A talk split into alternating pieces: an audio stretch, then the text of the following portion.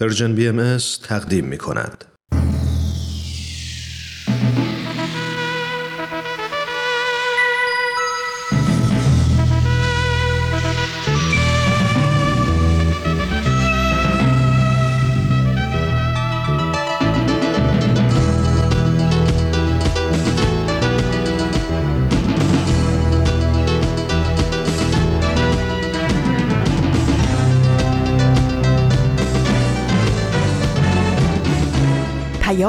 دوست.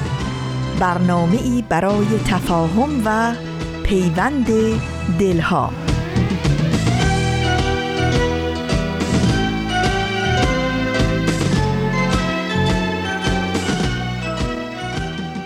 امروز پنجشنبه چهارم نوامبر 2021 میلادی برابر با 13 آبان ماه 1400 خورشیدی است.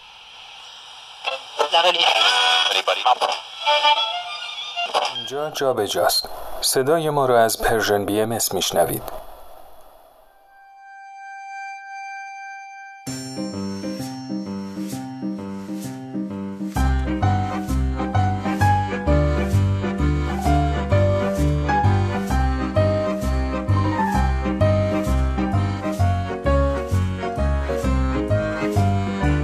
سلام به همگی. حال احوالتون چطوره؟ من سهیل مهاجری هستم به همراه همکارانم در Persian BM از امروز هر هفته با یه مجموعه جدید همراه شما هستیم. و اما امروز با موضوع جریان های مخرب تا نیم ساعت آینده در خدمت شما خواهیم بود.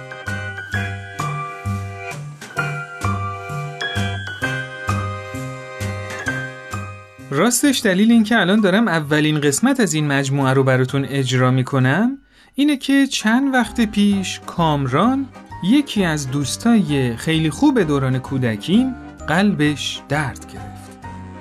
بله کامران شرح ماوقع رو برام تعریف کرد. منم گفتم که اونو برام بنویسه و اگه اجازه بدین من در نقش کامران دلیل این اتفاق رو همونطور که برام نوشته براتون تعریف می‌کنم. در ادامه با من همراه باشید.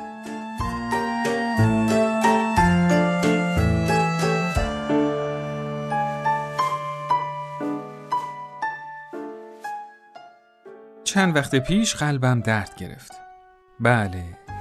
همه چیز از اون لحظه ای شروع شد که من از خواب بیدار شدم و احساس کردم که قلبم درد می‌کنه. باور کنید اصلا نمی‌تونستم از رو تختم بلند شم. با خودم گفتم اگه من جون داد کشیدنم داشته باشم این همسایه های ما انقدر مدرن و امروزی که به خودشون عمرن اجازه بدن وارد حریم خصوصیم بشن و یه حالی ازم بپرسن. تو همون حین که داشتم ترس از مردن رو تجربه می کردم چون خیلی درد داشت. از اینم ترسیدم که واقعا ما داریم به کجا میریم؟ داریم به کدوم سمت میریم واقعا؟ بیشک اگه به سمت مرگ نمی رفتیم داشتیم به سمت انزوا و جدایی از هم شتاب می گرفتیم با صفر تا صد کمتر از دو ثانیه. باور کنید. تو همون لحظات تمام واحدهای آپارتمان از جلوی چشام رد شد. یه دو دو تا چهارتا کردم. دیدم تو یه سالی که اومدم تو این آپارتمان حتی یه نفرم به اسم و فامیل نمی‌شناسم. یاد همسایه بغلیمون سمیه خانم تو دوران بچگی افتادم. این سمیه خانم کافی بود صدای عدسه ما رو وقتی پنجره اتاقمون باز بود بشنوه. آقا پنج دقیقه بعد با یه کاسه سوپ دم در خونمون بود.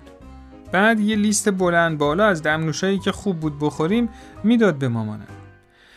هی سمیه خانم دلم لک زده واسه یه کاسه از اون سوپا یکی از اون دمنوشای بدمزه که سریع حالمونو جا می آورد نه اینکه همه چیز زندگی آپارتمانی بد باشه و همه چیز محلهای قدیم خوبا ولی واقعا مدل و الگویی که همسایی ها می‌تونن کنار هم یه جامعه پویا داشته باشن چی می‌تونه باشه؟ البته اینم بگم که امثال سمنگ خانم تو محله ما کم نبودن مثلا یه نرگس خانم داشتیم که ما صداش می‌کردیم سمیه خانم شماره دو که در صورت غیبت سمیه خانم شماره یک نمیذاشت جای خالی محبت ایشون تو محله حتی واسه یه لحظه احساس بشه و اما خود این نرگس خانم هم واسه خودش یه گروه از همکاران و معاونین تو محله داشت. تو همون لحظاتی که نمی‌دونستم قلبم همچنان داره می‌زنه یا نه احساس کردم دلم واسه خواهرم لیلی چقدر تنگ شده. لیلی اونور دنیا زندگی می‌کنه تقریبا ده ساله که ندیدمش. اون نوه بزرگ خانواده است. وقتی داشت ازدواج می‌کرد بزرگترین دغدغه مامان بزرگم این بود که چطور جهیزیهش رو می‌خوایم بفرستیم اون ور دنیا. دورترین فاصله ای که یکی از خاله هم ازدواج کرده بود یه محله اونورتر بود. مامان بزرگم اون موقع هم نگران بود که داره دختر به غریبه میده. یهو برام سوال شد که آیا واقعا پراکندگی اعضای خانواده ما به این اندازه تو اقصا نقاط کره زمین طبیعیه؟ اون به هم نزدیک بودن خانواده ما تو دوران مادر بزرگم چی؟ اگه الان قلبم دیگه نزنه تنها چیزی که می‌تونه به درد از دست دادن یه عزیز از دست رفته تو خانوادم التیام بده یه جلسه یه آنلاین یاد بوده. نه مثل اون قدیما دور هم جمع شدن و با بغل کردنا و نوازش کردنا مرهم همدیگه شدن.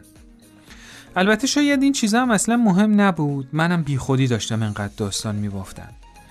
ولی ترس تنهایی بیشتر از ترس مرگ تو اون لحظه داشت اذیتم می‌کرد. همینطور که هنوز شک داشتم قلبم همچنان داره درست می‌زنه یا نه تصمیم گرفتم که بابا دست از این سوالای نفسگیر بردارم و به قلبم بیشتر توجه کنم. ولی به خودم قول دادم که اگه از این وضعیت جون سالم به در ببرم حتما یه کاری واسه محلم بکنم. و از اونجایی که خودم در حد خاطرات کودکیم از سمیه خانوم یه چیزایی از مفهوم محله می‌دونستم گفتم خوب از سهیل کمک بگیرم و با هم در این مورد مشورت کنیم.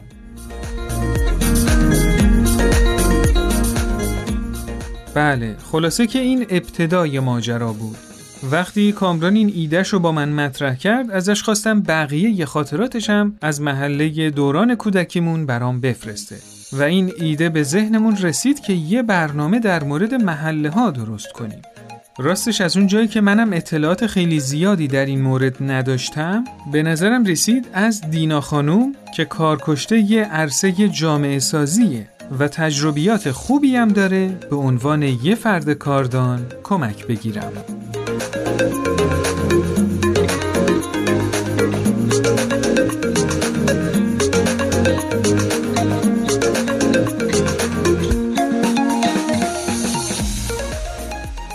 خب دینا جان سلام خیلی خوش آمدید سلام خیلی ممنون. خوشحالم که این فرصت رو دارم که در خدمت شما و شنوندگانتون باشم. مرسی خیلی ممنون. دینا جان برنامه امروز ما درباره جریانهای سازنده و مخربه. شما تو جوامعی که فعالیت جامعه سازیتون رو پیش بردید شاهد چه جریانهای مخربی بودید؟ اساسا وقتی میگیم جریانهای مخرب اجتماعی منظورمون چیه؟ می‌دونی از یه جامعه تا یه جامعه دیگه با فرهنگای متفاوتی که دارن جریانه متفاوتی می‌تونه وجود داشته باشه. خب. تو بعضی از جوامع محلی شاهد پدیده هایی مثل فقر، بیکاری، تبعیض جنسیتی، تبعیض نژادی، قومی و مذهبی، اعتیاد، خشونت خانگی، افسردگی، بیسوادی، کاهش ارتباط یا نزدیکی بیش از حد، سطحی نگری و مادیگرایی اهالی یه محل یا تو بعضی موارد ترکیبی از یک یا چند مورد از این موارد هست. خب این پدیده ها خیلی زیاد بود راستش من که گیج شدم. نه خیلی پیچیده نیست. اگه اجازه بدی با یه مثال عینی بیشتر توضیح میدم. بله بله من کاملا موافقم. تو بعضی از محله های قدیمی یا سنتی تر شاهد این بودیم که دخترها تو سن کم ازدواج می‌کردن. اجازه تحصیل نداشتن، تو مشورت خانوادگی یا محلی نقشی نداشتن. خب. تو بعضی روستاها هم که بعضا دسترسی به امکانات رفاهی خوبی هم داشتن، شاهد نگرانی والدین و ریش سفیدای محل نسبت به کاهش سن مصرف مواد مخدر به سالهای اول جوانی بودیم خب. در حالی که تا ده سال پیش تو خیلی از این روستاها بحران اعتیاد وجود نداشت بله. تو خیلی از جوامع شهری هم شاهد محله های آپارتمان نشینی بودیم که اهالی شناخت خیلی کمی نسبت به هم داشتن و تو تعداد قابل توجهی از این محله ها نوجوانا زمان خیلی زیادی و صرف بازی های کامپیوتری می‌کردن و والدینشون از افت تحصیلی فرزندانشون کاهش تمرکز و افزایش استرس تو اونا خیلی نگران بودن بله. مواردی از این دست زیادن و فکر کنم که شما و مخاطبین این برنامه موارد مشابهی رو می‌تونید اطرافتون ببینید. بله کاملا درسته. همینطور که داشتی مثال می‌زدی چندین و چند مورد متاسفانه تو ذهنم تدایی شد. البته شاید بعضیا فکر کنن این آسیبا خیلی ریشه و ما نمی‌تونیم براشون کاری انجام بدیم و خودشون رو نسبت به این آسیبا ناتوان ببینن و ناامید باشن. بله. ولی تجربه ما نشون میدن که هر جامعه‌ای که شروع به فعالیت سیستماتیک و آگاهانه برای رفع همچین تبعیضایی کرده شرایطش تغییر کرده. چقدر عالی. می‌دونید؟ برای خودم فعالیت های جامعه سازی از اون نقطه شروع شد که به عنوان یه دختر جوون با هزار تا رویا و امید به خاطر مخالفت های خانواده و جامعه اطرافم نمی‌تونستم رشته هنرهای تجسمی که خیلی مورد علاقم بود و دنبال کنم. نمی‌تونستم با دوستام در تماس باشم یا حتی تنهایی از خونه برم بیرون. چرا؟ آخه واسه چی؟ آخه دلیل همه محرومیت ها این بود که خانوادم می‌گفتن اهالی محل چی میگن اگه با فلانی بری بیرون؟ بله. یا اینکه به پسرای محل اعتماد ندارن که بخوام تنها برم و بیام. خب من یا باید با خانوادم میجنگیدم. یا اینکه رو تغییر فرهنگ خانواده و محلم کار می‌کردم. من گزینه دوم انتخاب کردم. گزینه که تقریبا تمام سالهای جوونی زندگی منو به خودش اختصاص داد. خب. خب من اون موقع نمی‌دونستم که دقیقا برای تغییر وضعیت موجود چه کاری باید انجام بدم. ولی اطمینان داشتم که با شرایط موجود جامعه هم نمی‌خوام همراهی کنم. خب. اینجا بود که با قدم های کوچیک یه سری اقدامات رو شروع کردم. و به مرور مسیر یادگیری برام ایجاد شد چقدر عالی حالا بعد از یه دهه می‌تونم با اطمینان بگم که دیگه نه تنها شرایط محله ما بلکه خیلی از محله هایی که فعالیت های جامعه سازی تو اونا شروع شده مثل سابق نیست. من مطمئنم که بقیه محله ها خیلی تفاوتی با محله ما ندارن. فقط کافیه قدم اول رو برای پویاتر شدن محله هامون برداریم. بله خیلی ممنون دینا جان از توضیحاتی که دادی مطالب خیلی مفیدی بود منم امیدوارم بتونم قدمای مفیدی برای معاشرت با همسایه هام بردارم که اگه احیانا مثل کامران یه روزی قلبم درد گرفت دلتنگ سمیه خانوم و کاسه های سوپش به نشم امید خدا. خب دوستای عزیز بریم یه میان برنامه بشنویم و برگردیم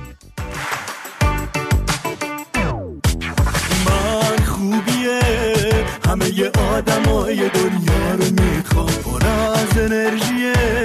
تموم کارام و تموم حرفام گاهی فقط باید قصه ها رو پشت سر بذاری. واسه خوشی. اگه دلت بخواد همیشه بهونه داری. بیا با من اینجا.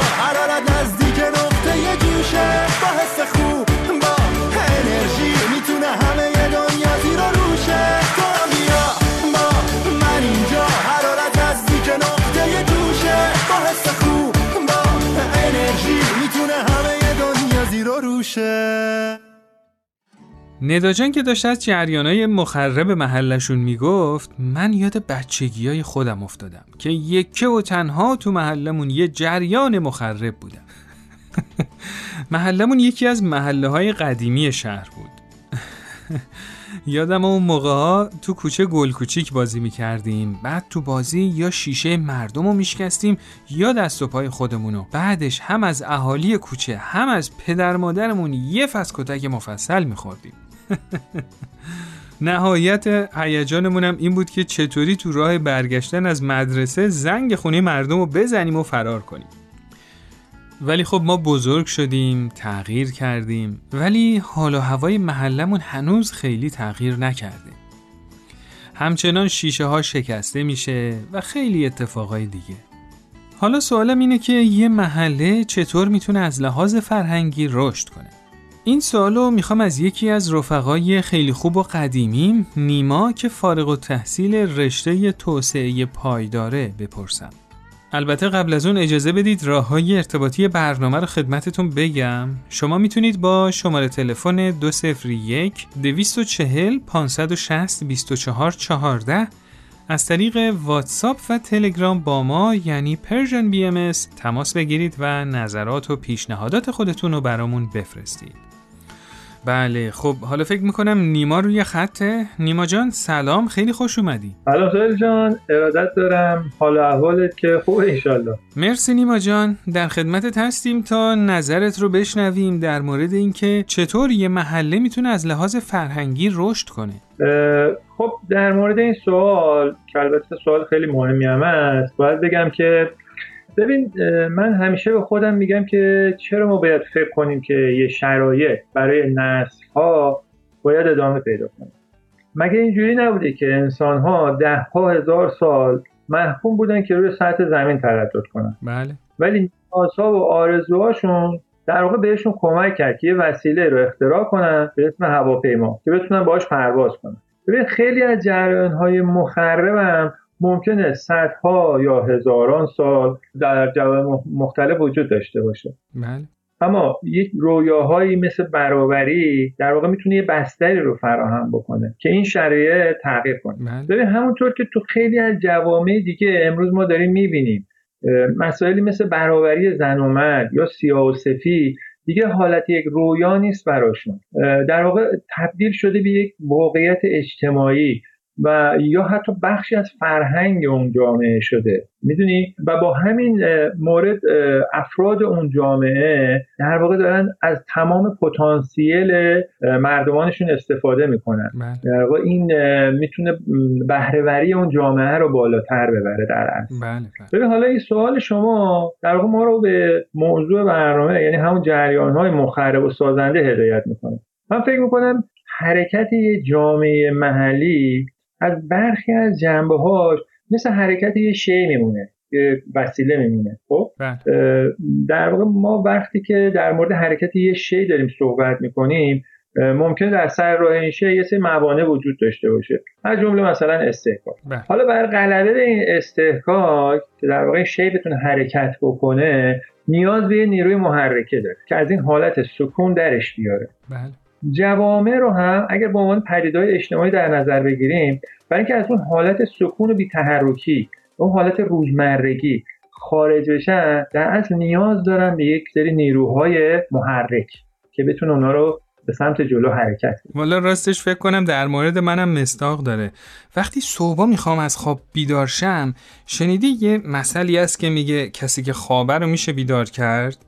ولی من تو تجربه کاملا شخصیم فهمیدم که کسی که خوابه رو واقعا بعضی وقتا نمیشه بیدار کرد نیما جان. بنده خدا خوابش عمیقه.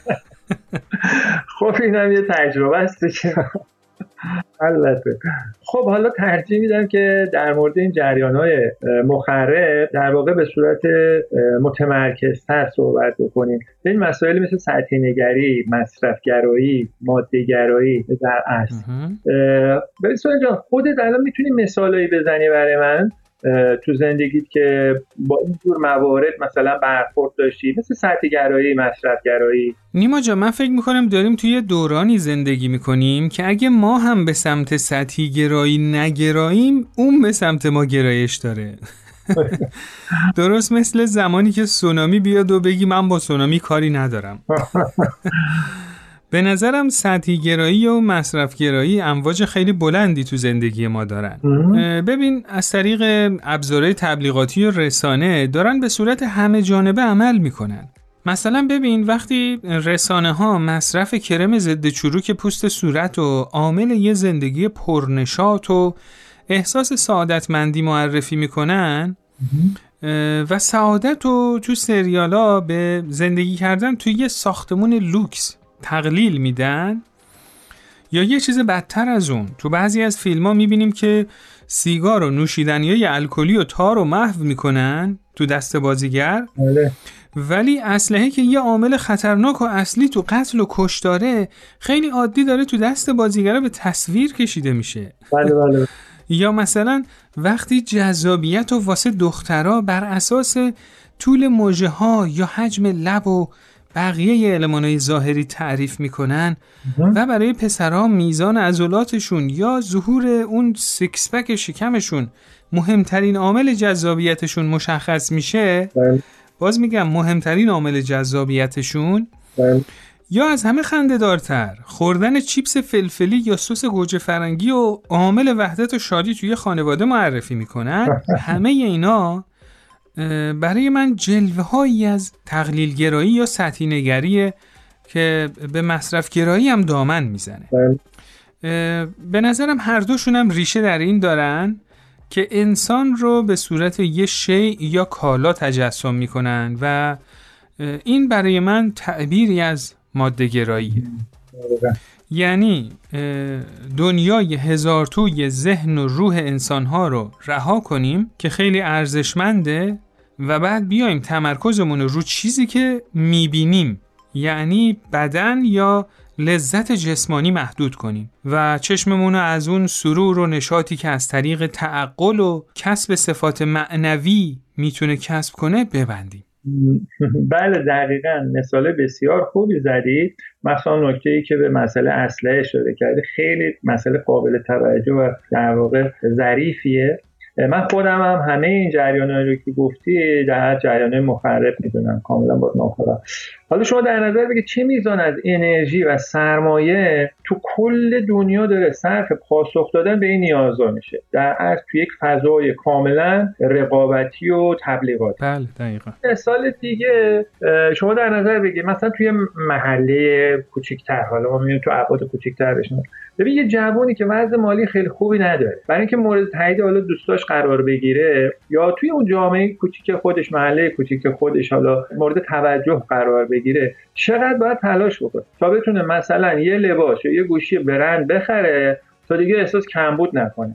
حالا در حالی که اگر همین هزینه رو صرف رشدش بکنه حالا در عرصه کارش در عرصه تحصیلش در هر عرصه. چقدر شرایط می‌تونه توی بلند مدت تغییر کنه. دقیقا هم. حالا ببینیم ببینیم که چه نیروهایی باعث میشه که توی جامعه محلی که اینقدر تحت تاثیر همین نیروهای مخرب مختلف در واقع هستش چه نیروهایی می‌تونه در جهت تغییر وضعیت موجود تاثیرگذار باشن بله دقیقا. نظر من یکی از نیروها همین نیروهایی که صحبت می‌کنیم یکی از این نیروها کمال طلبیه اگه آدما میل و کشش به سمت یک موقعیت بهتر نداشته باشن طبعا تلاش برای تغییر وضعیت موجود خودشون نمی‌کنن. دقیقا. درست مثل دو تا جرم یا جس که به خاطر نیروی گرانش به سمت هم کشیده میشن.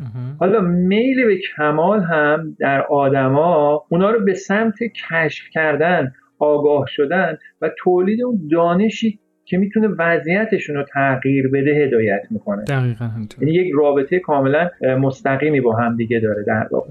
حالا شما در نظر بگید اهالی یک محله وقتی به اون سطح از درک برسن که می‌تونن به جای تحمل یه سری مسائل مثل تبعیض عادت کردن به غم و رنج و تحقیر و اینجور چیزا و حتی بیتفاوتی به اون ستمی که داره بهشون میشه که ما امروز اینو در خیلی جاهای دنیا می‌بینیم بله. و در اصل باهاش بیگانه نیستیم یه جورایی بله. یا مثلا پیروی کردن از اون تقلید و اون خرافه و تعصبات و حتی مخصوصا منفعل بودن در برابر همین مصرفگرایی همین سطحی گرایی و ماده گرایی که الان صحبتشو می‌کنیم بله. اگه برسن به این درک تازه می‌تونن اون آزادی و قدرت رو تجربه کنن در اصل می‌تونن در برابر همه این نیروها مقاومت کنن و همچنان هم ارزشمند باشن. می‌دونی؟ بله.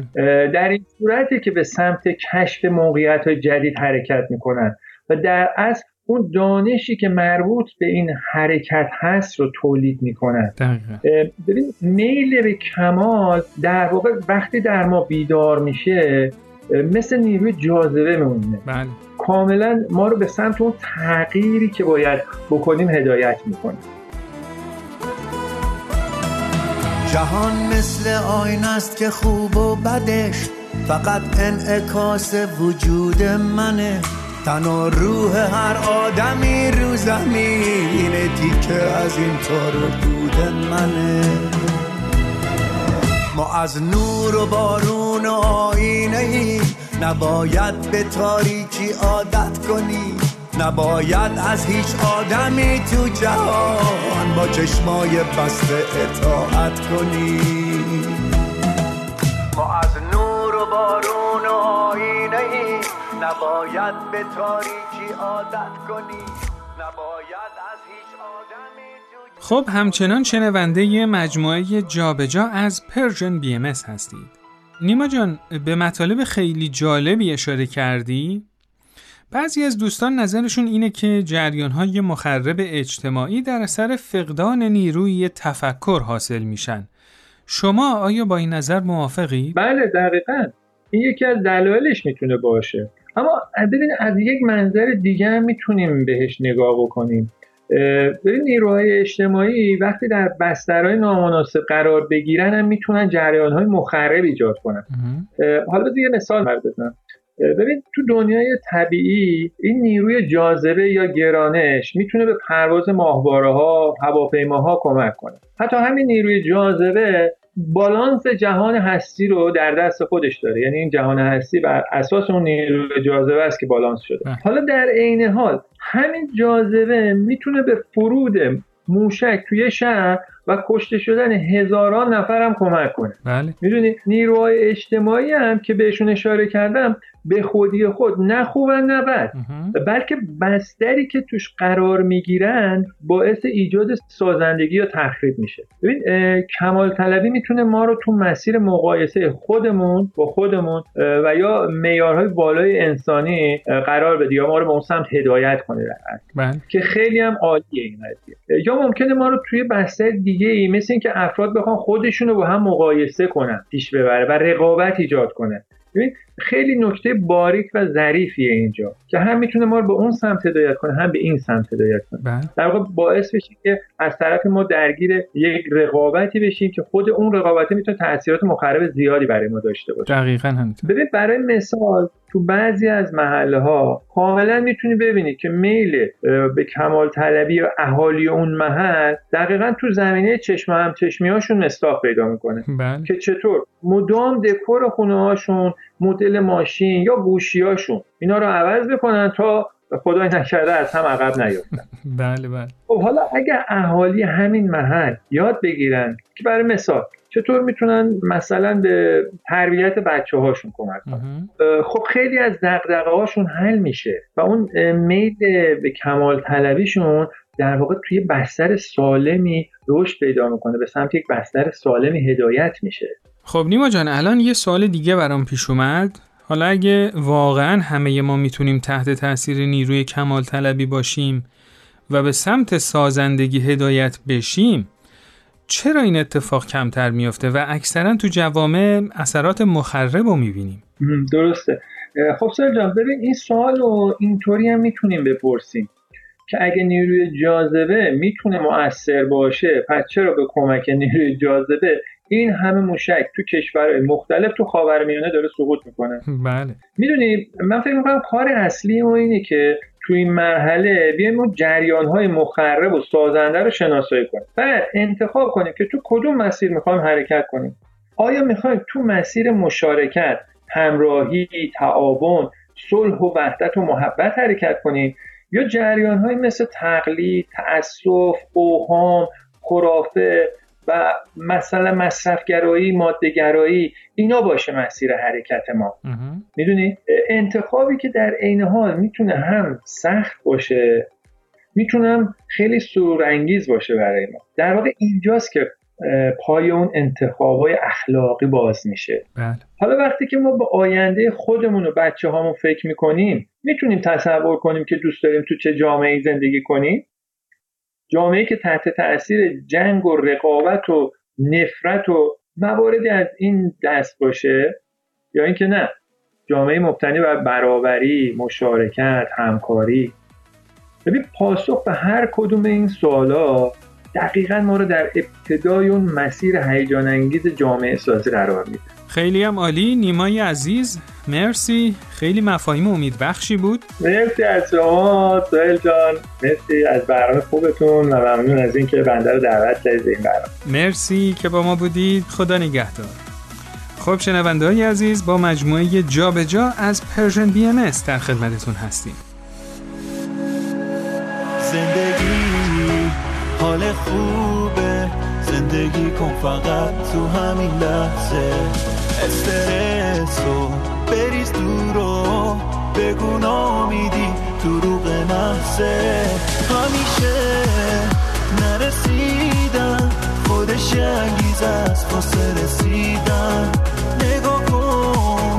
روزای خوب. دارن به سمت تو دست امیدم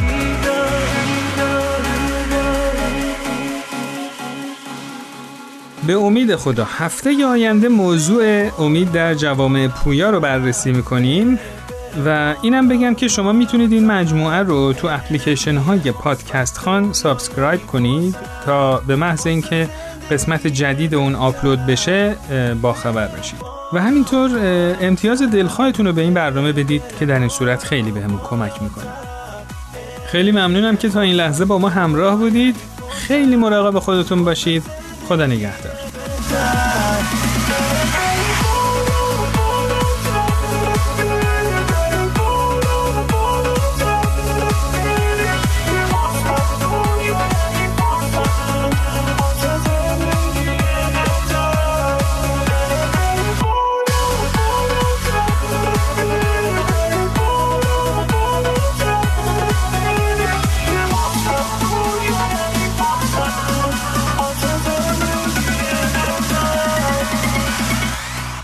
سلام.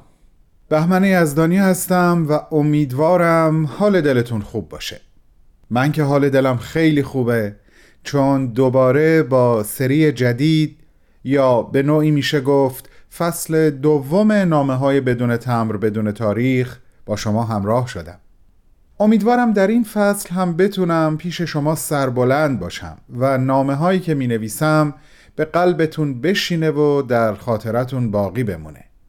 بدون تعارف محتاج و مشتاق همراهی شما عزیزانم هستم و چشم به راه نظرات شما در ارتباط با نامه های سری جدید.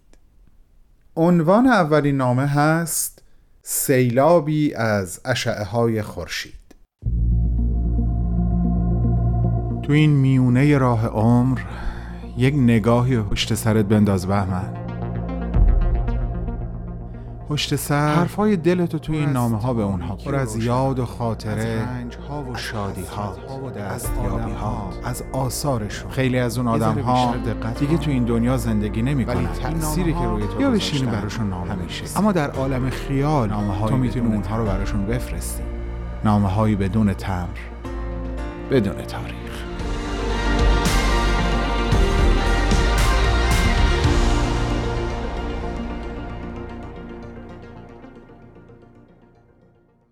بانوی بی همتایی که موهایی به رنگ قهوه‌ای و چشمانی به رنگ آبی داشتی.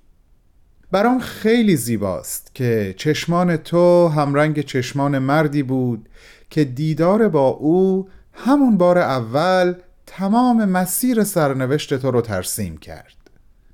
و تو تسلیم این سرنوشت با شکوه و البته ترسناک قدم در راه گذاشتی. قدمهایی چنان محکم که خاطرش تا ابد در حافظه جاده ها باقی موند. جاده هایی که تو دختر چشم آبی پیمودی. گویا دو چشم تو دو قطره زلال از اقیانوس چشمهای او بود. نگاه تو در چشمهاش چکید و اینگونه شد که دیگه همه چیز و همه کس رو از منظر چشم او دیدی و درک کردی. چه تقدیر زیبایی. تو هنوز در رحم مادر بودی. در رحم زنی که یک جنین از جنس انسان در زهدان جسم و صدها جنین از جنس پرسش در زهدان ذهن داشت. اما هرگز تصور نمی کرد که نوزادش دختری خواهد شد از جنس پاسخ. پاسخی سریح و مستحکم برای تقریبا همه سوالهای مادر. و نه فقط برای مادر که مقدر بود تو پاسخی روشن باشی بر سوالهای کدری که در ذهن خیلی از انسانها برای مدت زمان طولانی رسوب کرده بود. برای نوشتن این نامه به تو سیر و سفری در داستان زندگیت را آغاز کردم. سیر و سفری که به این زودی هم تمام نخواهد شد. این اولین اپیزود از سری جدید نامه های بدون تمر و بدون تاریخ به درستی خطاب به تو نوشته شد. اما یقینا آخرین نامه نخواهد بود. هنوز می‌خوام از تو زیاد بخونم و خلاصه خونده هام رو با خودت و با شنوندگان این نامه ها در میون بذارم. یه چیزی کشف کردم دختر چشمابی تو وقتی نوجوان و جوان شدی و استعداد هنری رو در خودت پیدا کردی تصمیم گرفتی برای تحصیل در رشته هنرهای نمایشی راهی شیکاگو بشی. در حالی که زادگاه خودت یعنی نیویورک برادوی رو داشت. یعنی معتبرترین مرکز هنرهای نمایشی در امریکا جایی که آوازش به فراسوی مرزهای سرزمینت هم رسیده بود. همه بهت می‌گفتن خب چرا داری میری شیکاگو می‌خوای تئاتر بخونی؟ اما یک نیروی مقاومت ناپذیر چیزی شبیه به یک الهام درونی تو رو به سمت شیکاگو سوق می‌داد. دلیلش رو هم نمیفهمیدی. اما این نیروی درونی اونقدر قوی بود که تو نمی‌تونستی در برابرش مقاومت کنی. و بالاخره علا رقم همه مخالفت ها راهی شیکاگو شدی می‌خوام بگم این بخش از قصه زندگی تو منو یاد قسمتی از آغاز تاریخ آین بابی انداخت. حتی کمی قبل از آغاز. ملا حسین بشرویعی یعنی اولین کسی که به حضرت باب مؤمن شد دقیقا شبیه به چنین چیزی رو تجربه کرده بود. وقتی از سفر کربلا به ایران و به شهر بوشهر برگشت بی هیچ دلیلی احساس کرد باید به سمت شمال حرکت بکنه و به شیراز بره. هیچ توضیحی هم براش نداشت. ولی یک نیروی درونی قوی او رو به سمت شیراز سوق می‌داد و او قدرت و امکان نافرمانی رو نداشت. به این ندای درونی پاسخ داد و رفت و افتاد اون اتفاقی که باید میافتاد. ملاقات با حضرت باب در شیراز اون شب تاریخی و آغاز فصل تازه از کتاب تاریخ بشریت. گویا شیراز تو شیکاگو بود دختر چشمابی. چرا که در اون شهر مردی رو ملاقات کردی که تو رو به آین بهایی آشنا کرد و آتش به خرمن جان و وجدانت زد. شعلور شدی.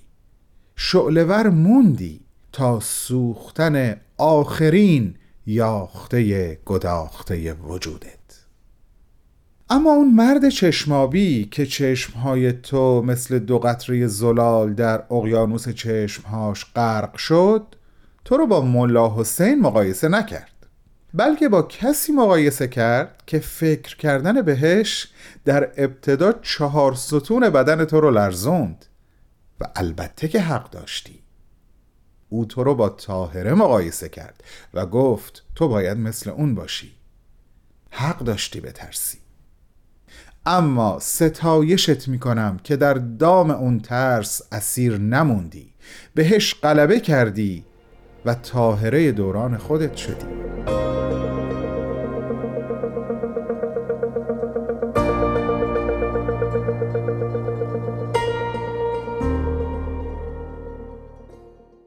اجازه بده اینجای نامه حس و حال خودم رو در ارتباط با اولین سفری که از آمریکا به سمت فلسطین داشتی رو باها در میون بذارم. مدام به اون اولین شبی فکر می‌کنم که در حیفا منتظر بودی تا صبح بشه به این امید که بتونی حضرت عبدالبها رو ملاقات کنی. اما اون روز تا غروب هیچ خبری نشد. تا اینکه بالاخره خبر خوش رسید که صبح روز بعد امکان این ملاقات فراهم خواهد شد.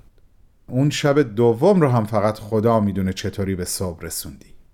من یقین دارم خورشید سر صبر با آرامش و تعنی بیش از اندازه بی توجه به بی صبری و بیقراری تو مشغول آرایش و پیرایش خودش در پشت کوها بود تا لحظه طلوع هرچه زیباتر جلوه کنه. و بالاخره صبح روز موعود از راه رسید. و کالسکهی که قرار بود شما را از حیفا به سمت عکا برای ملاقات با حضرت عبدالبها ببره شما را در خودش جا داد و به راه افتاد. تصویری که از این مسیر تقریبا پنج مایلی یا نه کیلومتری در جوار دریا در یکی از نامهات نوشتی حقیقتا زیبا و تجسم کردنیه. اونجا که می نویسی جاده واقعا در دریا پیش می رفت و سم اسب ها در آب بود و یه جایی موجها به بالای چرخها اصابت می‌کردن. بعد از حدود یک ربع ساعت سواری از دور شهر رو مشاهده کردیم. صبح زیبایی بود و چون می نگریستین جز به این بیان کتاب مقدس فکر نمی کردیم که شهری تماما از طلا کنار دریای بلورین در سیلابی از اشعه طلایی خورشید آبتنی می کرد و دریا به دیوارهاش برخورد کرده و با شکوه تمام می درخشید.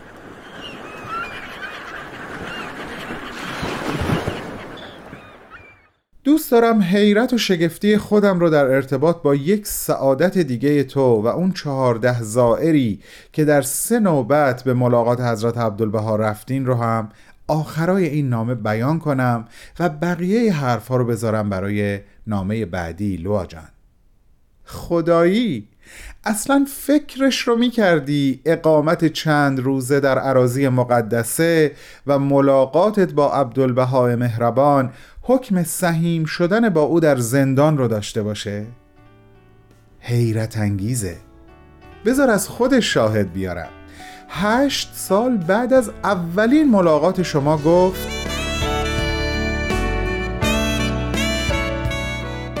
این یک زندان است و در زندان کسی نمی‌تواند آرامش بیابد. هرچه باشد این یک زندان است و شما چند روزی در این زندان با ما میمانید و زندانی محسوب میگردید در واقع شما یاران من در خدمت به عالم هستید و مثل من در زندانید و در همه چیزها ما شریکیم. به قول حافظ من از آن روز که در بند تو ام آزادم.